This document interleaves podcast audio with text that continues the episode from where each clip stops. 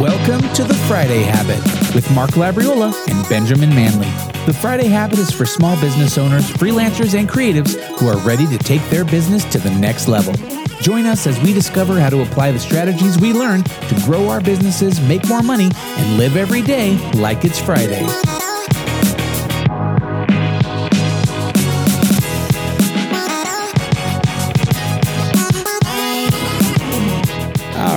Right, and welcome back to the Friday Habit. Ben, How's it going, Mark? How you doing, buddy? Man, it's going good. You know what's kind of funny is that whole time when you were rolling the intro music, I couldn't hear any of it, so I just see you bobbing your head in mm. silence and Yeah. and just kind of going like this. I'm like, I'm pretty sure he's rolling the intro music, but I can't hear it right I know. now. sorry, so- I was enjoying the party all by myself over on the side of, of things. no, it's all good. It's all good. Hey, we need to have some like nicknames on the show at some point. Do you did you ever have a nickname in school or anything like that? Mm. Mark the something Labriola. Well, okay, so Labs was a big one. Uh-huh. okay. Labs. Yeah. Yeah. I had a buddy who used to call me Uncle Heat. Okay, Uncle Heat. Yeah. Is there a story there? I mean, you know, I'm just hot. What can I say? Did you did you throw, like, a fast pitch, or did you- a, a, a radiating heat off myself. Oh, no, I, okay, I was gotcha. not a, a, a good pitcher. Okay, gotcha, gotcha. Is it? Yeah. Anyways, so what about you? Did you have any? I, in you know, so in my Boy Scout troop, I don't really know why, but there was there's so many like there was like a so many Joshuas, but then there was somebody named Jonathan, and for some reason they mixed my name with Jonathan, so I was known as Benathan when I was in Boy Scouts. they just called me Benathan. Yeah, so Nice. Well, hey, why don't you introduce our guest to our audience today, and then we can Yes. ask him if he had any awesome Yeah, names. let's let's do it. I'm excited. So, Yong-Soo left a successful career in cryptocurrency software engineering to found his first eight-figure e-commerce business, Urban EDC, which by the way I looked at. You should definitely check it out. Urban EDC. Really, really beautiful stuff there. And it, it's a venture with impressive social media following. He then went on to launch GrowthJet, a climate neutral certified third party logistics company. I, I think I said that right. And then uh, he's also passionate about sharing the lessons he's learned with other entrepreneurs so they too can start a company that's both profitable and sustainable. Welcome to the show. Thanks for being on. Thanks for having on uh, having me on, Mark and Ben. It's, uh, it's my pleasure. Oh, now I can hear that. I can hear the Okay, cheering now. It's coming through. Yeah. Nice. So, I- I- any nicknames? Any, any nicknames coming your way? For myself or for you guys? well, look, we're already so close. Like you've already made Yeah. up some nicknames for us. Like, No. Yeah, we're just wondering if you had. Yeah, if you had any nicknames growing up. You know, a lot of my friends called me either Young or Sue because the two syllables, I guess, is just one syllable too many. So, Yeah, that's too much. exactly. I mean, you guys are Ben and Mark, right? So, yeah, that's true. But, yeah. but for some reason, my friends extended mine to three syllables. That's Benathan. true. I'm like, what's up with yeah, that? It's I got harder the Uncle say. Heat. That's you know, Uncle Heat. that's true. that's three Yeah. syllables. Uncle Heat. I'm gonna call you that for now. It's Ben and Uncle Heat. All right, Coming at you live. Benathan and Uncle Heat. Great.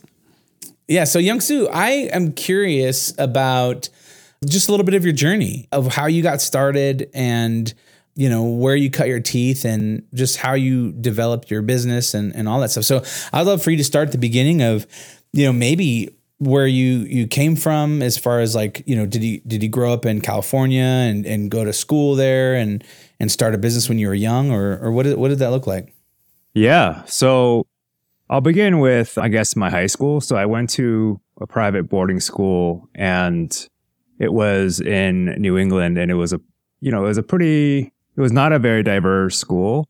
And so growing up in that environment, I felt, I don't know, some kind of, you know, I wanted to do something big. And, you know, all my Mm. peers, their fathers were like CTOs at these big companies. I, I didn't know at the time because I was just a high schooler, but all these kids had their parents and, you know, some of these um, houses that they lived in were just mansions, right?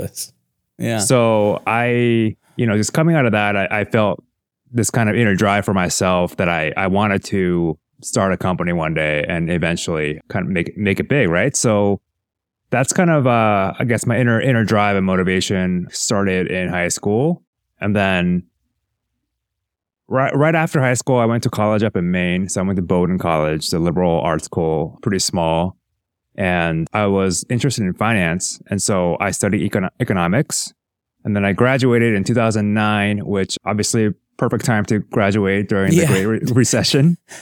And so I went into, I actually walked on Wall Street uh, for about two years.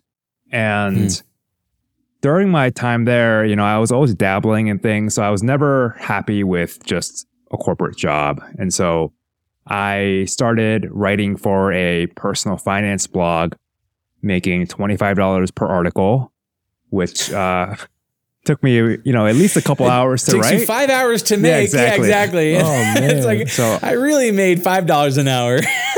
I mean, that's like below minimum wage, right? so, exactly. Wow. so I was doing that. You know, I just wanted to get get my feet wet and doing something that's outside of just a corporate paycheck, the, the biweekly paycheck. So Right. I, I started there and then I started dabbling in um, this is 2009. So the iPhone app ecosystem was really blowing up. And I wanted to just get some apps out there. And so I actually um, out, I, I worked with a development company in Ukraine to build an app that would silence your phone by geolocation. And so if you're entering like a church, for mm. example, it would automatically oh. silence your phone or a library. A lot of people need that. Yeah. so I I thought you were gonna say like Angry Birds, like oh you might have heard of Oh, yeah. my app Angry Birds. I'm like no, that's where he got his money to start his EDC venture. But yeah, the, the, the issue with that app though is it's a hardware thing, so you can't control. You know how mm. there's that little like tab on your phone where it silences it. So like we could we couldn't get around that. So I actually pivoted into making like a group chat, and and this is before Facebook groups, before Telegram, mm. before any of these these things. So mm-hmm. I did that for a little while, but then I actually got let go from my first company that I was with. And that was not related to all the side hustle stuff that I was doing. It was the company was just not in a good shape. And so I was actually, what happened was I was sending my resume to my sister for review and they caught, the compliance team caught that and flagged it and they brought me in and I was like sweating bullets. And, um, Oh it was a very awkward conversation, but it, it was, I'm it sure was you rough. learned a lot. Don't send those kind of emails Exactly. on your company email address. It's like Gmail. Exactly. So, so I was, you know, 23 at the time. So, you know, I learned my lesson. They're also like spying on your email, which is also a little weird. Yeah, but right? Exactly. I wouldn't. That- I wouldn't expect true. that, but yeah. anyway, So I got laid off there and then I decided, hey, you know what? It's probably not a good idea for me to continue paying these developers for this side hustle thing. So I, I, I stopped that then. I found another job. This was at a, a trading firm in Midtown. And I was there for a year and I was one of the traders there and each trader covers a holiday. And so I was actually the youngest trader on the on the desk. And so I always got last pick and that always meant um, July 4th. So I always had to Oh so yeah. it's a 24 hour trading desk. So you have to stay up for 24 hours for one day Oh, a year. Jeez. Yeah, it was it was really interesting because I actually tried to get get some sleep. Brought an aero mattress there and just took 15 minute naps here and there, but it was just it was not very. Um, I didn't get much sleep. Conducive to health and mindset. exactly. So after that, I um I want I started getting into startups and just watching a lot of videos and, and listening to a lot of podcasts on startups at that time. And I, I really got into it. And I realized that New York City didn't offer that same community and energy as a place like San Francisco. And so I, I really, you know, I wanted to immerse myself at the heart of Silicon Valley. And so I moved to the Bay Area in 2011, at the end of 2011. Mm. It was actually September 13th, 2011. I remember that because I actually, I was crashing with a friend up in Berkeley and I pulled up the email that he sent me about how to get to his location. And this is like a week ago that I pulled up this email and it was just like crazy to like revisit that moment for me. Yeah.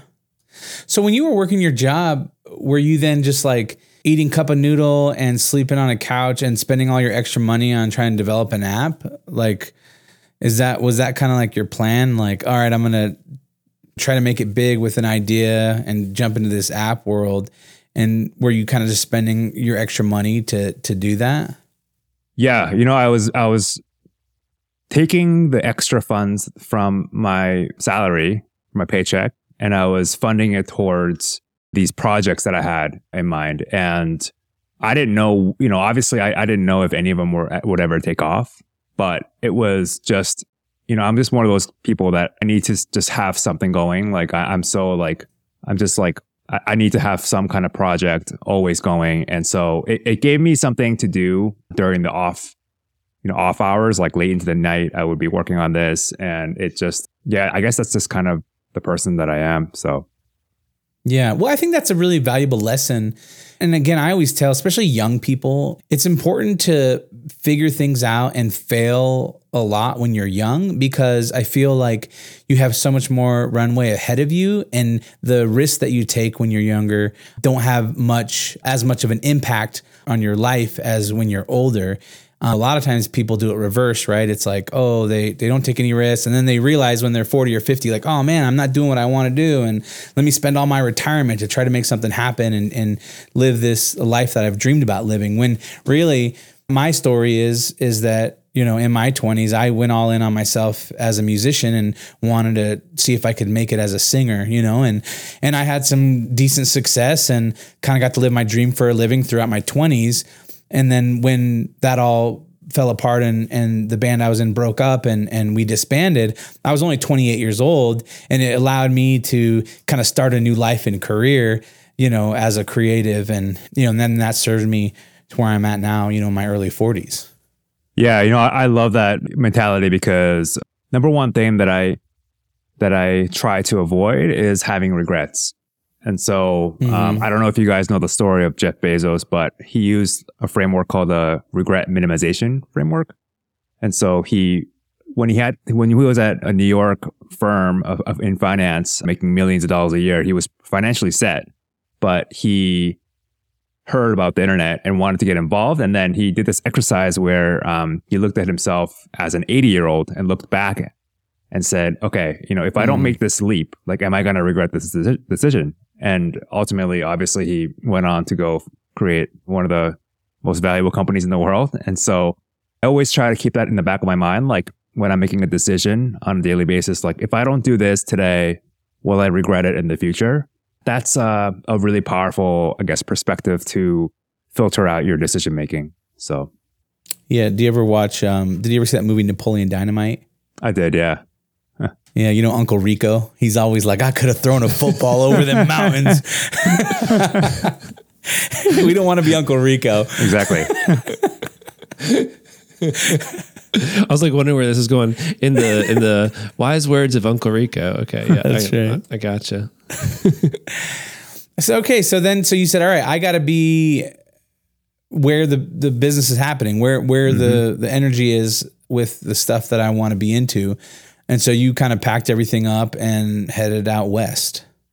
That's right. So I, I arrived in Berkeley with just one suitcase, and that was the only thing that I had from a possession standpoint. You know, it was really humbling because I was sleeping on an air mattress at my friend's place for three months, and I had, had no job. Mm. You know, I had no apartment, and you know, I was barely scraping by, and it was just really humbling and uh, you know, I, I sometimes I bring bring myself back to that moment to, you know, get me pumped up. What did your family like? Did, did you have parents that that was were back yep. east and yeah, and you told them I'm going to go do this, and were they like, "What are you doing?" they they really they actually yeah they told me I was crazy, and you know, it, this is during the Great Recession, and I had a finance right. job, and so they were like, "You should just be thankful and just you know." appreciate what you have versus like taking this huge risk. I mean, you never know what's going to happen. And, you know, uh, it was a one way ticket. So it's not like I had plans to go back to New York. So yeah, I mean, I, I, guess I, in a way that I went counter to my parents' advice, but it was one of the best decisions that I've, I've made. And it kind of changed the entire trajectory of my career. So. Hmm. So you're living on your friend's couch, three months, no job, just scraping by. Yeah. What what what happened? What changed? Yeah. Yeah. So I, I finally joined a startup that it, it was in San Francisco and it was a great experience. I was there for two years. And then the company, you know, it's all these Silicon Valley startups are funded by VC money. And so when that dried up, the team, you know, got consolidated and I was one of those. So I was actually let go again two years after I joined that position. So here I was again, you know, without a job. And so at that point, A guy I- can't get a break. at that point, I decided to do this crazy like coding boot camp. It was 13 weeks and it's from 8 mm. a.m. till like 9 p.m. and Monday through Saturday, right? And so I had no life for three months, but by the end of it, I was like so like, you know, I was like sleeping in JavaScript. Like it was just like I, I could just like code in my sleep, right? And so I interviewed at a company for an engineering position and they were so like they were they literally just cut me off from the interview because they were like all right this guy is not a good fit like just like escort him out the building because like we're not interested so basically i, I didn't even make it through the entire interview Uh, uh, yeah it's rough right Wow. um, Oh, no. So after after that, I, I you know I went back to that Man. the coding boot camp. They have like this like um you know like career person um that helps you get get jobs after the program. And and I told him he's like, hey, don't worry, it's just one interview. Just prepare for the next one. Uh, and that was in two days. And so I I, I calm, calmed myself down and I had the interview, and that was with a cryptocurrency company called Ripple. And I was really fortunate that they really liked my finance background because they were trying to build a trading platform themselves. And so it was perfect Mhm. because I had the experience of all of these trading platforms. And then I had just done the, this crazy boot camp for engineering. So it was like a mat, match made in heaven. So they took me in. I was there for about a year and a half. Really, really great experience. Some of the smartest people that I, that I know. And yeah, I mean, that's kind of like where I was for, for a year and a half. And then all the regulation stuff happened, started happening with cryptocurrencies around two- 2015, at the end of 2015. And at that point, like our team was just humming along and we were finally making progress. We were ma- moving, we're working with a remittance company in Mexico to move funds around on the blockchain. And this is like the first time in the history of this company that we were doing that. And then they told us, Hey, hold, hold up. You know, we need to make sure our compliance is, is good. Like just like stop what you're doing. And then at that point, you know, I, I, I always like to keep moving. And I, I don't know if you see a pattern, but I, I need to see progress, right? And so I just couldn't stand just not doing anything. And so I decided at that point to leave and start my own company. And this is at the end of 2015. That's awesome. So that it just seems like uh, not staying still and you know making decisions quickly to move forward, you know, served you well. So so tell us about that first company that you started and you know how how did you get it off the ground and what was it exactly and just that kind of journey. Absolutely. So after, you know, being a blockchain engineer at, you know, one of the hottest Silicon Valley com- companies, I, I went from that to selling knives online. So a lot of my friends, engineering friends, they were thought I was crazy because I mean, I could literally, it was like, you know, during this time, it was just starting to boom and I could find a job, you know, making pretty good money Right. Any anywhere. Yeah. anywhere. In fact, I was getting emails left and right saying, "Hey, you know, we have an offer for you." Like they didn't even care what I did. Like it was just crazy. But I was I just stayed the course and launched this shop called Urban EDC. So EDC stands for Everyday Carry, and so this is stuff that you carry on a daily basis. So like your wallet, maybe a watch, a pen, flashlight, pocket knife, this sorts of stuff. All right, what's your what's your EDC? What do you what do you got? I got a little knife that I'm carrying with me right now. Yeah, I got Yeah. I got my my bench Here. made here. Oh, nice. So I You got know. this knife, this Yeah. guy here. Nice. Um, ben, where are you at? there you go. Oh, nice. Oh, CRKT. Got my CRKT. so that that uh, designer Jesper, Yeah, yeah. he he's actually he actually works with us. Like we have a couple of designs. Oh, really? Yeah, he's a good Nice. no way. Yeah. That's awesome. Very cool. So Yeah. So okay. So I, I have a question. Was EDC something that you were kind of into? You know, because Ben and I, you know, we we love the different little trinkets and things that help you do something productively or quickly, or you know, having something on you. I've got you know in my wallet here, I've got a pen that goes right in there that I can pull out and mm-hmm. write with at any moment. You know, I, I carry a keychain that has like some screwdriver, you know, on it. Like there's just, mm-hmm, I, I, mm-hmm. am always into the newest little kind of trinket and whatnot that I can kind of carry on me.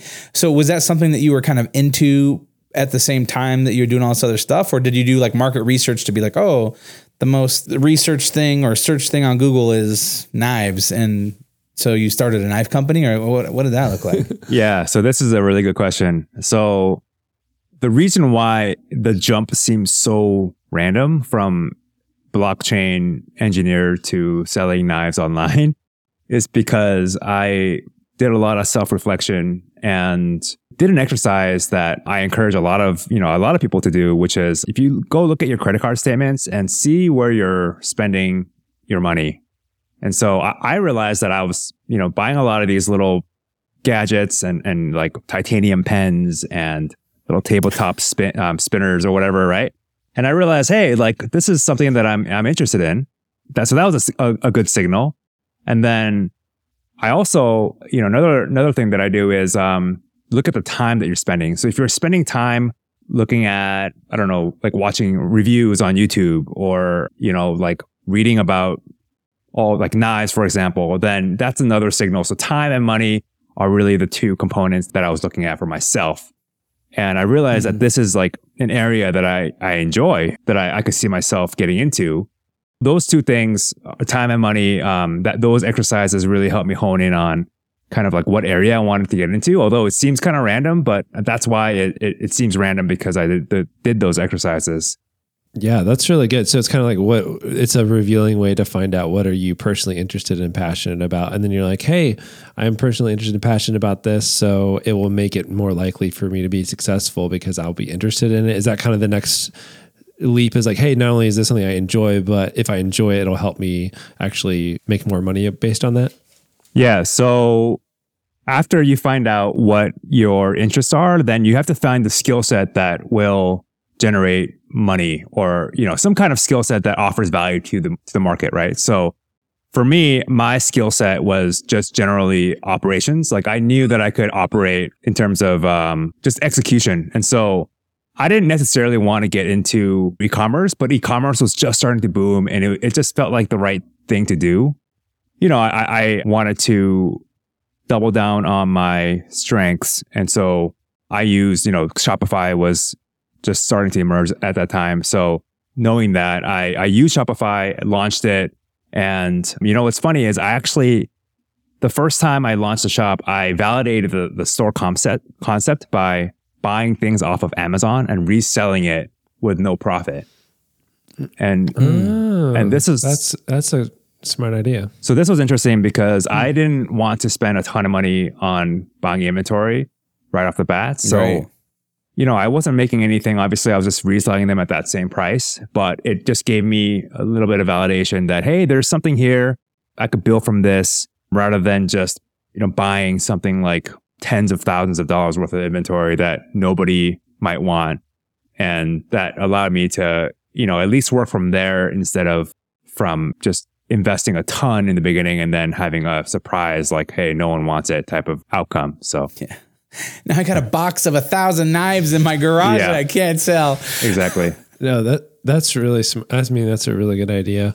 So, how did you find some of your first customers? You know, did you do, run ads? Did you do SEO? Did you put it on Amazon Marketplace? Like, what were some of the ways you found some of those first customers? Yeah. So before I launched the shop, I actually um, got a bunch of people to, uh, it was on Instagram. So I, I was able to get a fair amount of followers. And I did that through something very simple, which is like a lot of people were posting their pocket dump photos. So people will just like take out everything from the pockets and kind of show off what they have. A lot of this stuff is like pretty expensive. And so I don't know. It's like a weird thing, but it's like a social signaling or whatever. But you know, they they want to feel cool, so they're like, "Oh, I have this knife that you know you can't really buy anywhere." So what I did was I reposted these guys' photos, and these are people from the community, right? So um, when I repost them, they they see it, and then you know they I, I, give them credit, of course, and they are very thankful for the reshare, and then they they might follow or you know just just we just start interacting with these accounts, right, and possible customers. And so I was able to build up this account up to ten thousand followers, and from then I you know I, I had a little um, landing page for e- collecting emails, and so I would collect emails that way too. But yeah, it was just, I think it's really starting with the audience first and seeing mm-hmm. what they like and trying to build a little bit of audience before you launch is, is really important, mm-hmm. um, especially for, for feedback. Like, you know, you never know what they like until you actually go out there and, and do it. So that's kind of how I started building my audience first. But I mean, things have changed so much since then. And so mm-hmm. I'm almost sure. willing to bet that, you know, those first few people, you know, they're not going to be the same customers that we have now. Right. Right. But I think it's a very valid point because I think what happens a lot of times is people have a good idea or what they think is a good idea and they're really excited and they're like, oh man, this is going to be huge. People are going to love this, you know? And it's like, well, are you actually asking the marketplace if that's something that they want or like, you know? Or you think into a, a, particular space like, oh, I bet every chef would really want this type of spatula or knife or something like that. And and you get excited about this whole, but you never went out and actually asked chefs if they would really want it or not. It's just in your own mind and what you think would be beneficial or good for that community may actually be different than what's beneficial and, and useful for that community. So I think it's important that you kind of validate some of your ideas, you know, through testing some of the markets in a, in a very simple way. And I think that takes a lot of patience, right? Because we want feedback and we want growth fast and now and quick, but a lot of times you have to put in this work in order to get those good results down the road later on. Yeah, that totally. I think it's a balancing act of like you know, you have your your ego, and so you're really proud of like this pro- this idea is gonna work, or you know, like this thing that I made, I know it's gonna do well, and you're so proud of it. But then when you go out there in the marketplace and no one wants it, then that's like reality. Like, oh, like crap, like you know, I'm so right. proud of what I built, but no one wants it. So what do I do now, right? So I think it's like a there's like a gut intuition portion of it where yeah, you should be proud of what you have and what you built, but then you got to be realistic with the marketplace. And if they don't want it, then there is no business. Somebody has to buy your stuff, right? So it's a little bit of like a humbling and kind of letting your ego aside, let the market market speak for itself. Yeah, and I, I really like that you also kind of built relationships by going out there and you know adding value to other people by resharing what they were doing. I mean, added value to you too, but you were showing interest in them first rather than just being like direct messaging, them, hey, uh, check out my new website. I'm selling knives. And they're like, okay, sure. Like you kind of soft, like, hey, build a little relationship with them. Eventually, you know, they'll probably be interested in you too as you keep re resharing their stuff. So I, I just feel like that's a really classy way to do it. That is also, it's, is just a good way to build a network. Yeah, I think you got to give value first, especially when you don't have a reputation. They got to trust you, right? I mean, honestly, business mm-hmm. is all about trust. And if you can't build trust with it, with your customers, then you have you have no business. So trust is everything. All right, we're going to pause this conversation here. Uh, go to thefridayhabit.com. There you can find show notes for this episode. Uh, there you can also find links to our websites and ways to get in touch. At the bottom of the page, you can download our guide to the Friday Habit System that will show you how to set aside one full day each week dedicated to working on your business instead of in your business. If you're not already, make sure you subscribe. Uh, if you enjoyed this episode and want to hear next week's episode, subscribe so you get notified. Uh, also, leave us a review in Apple Podcast app uh, or wherever you listen to your podcasts. And if you want to potentially be on one of our episodes uh, with a question you ask us, go ahead and record a quick message in your phone, voice memo, and email it to hello at thefridayhabit.com. Until next time, live every day like it's Friday.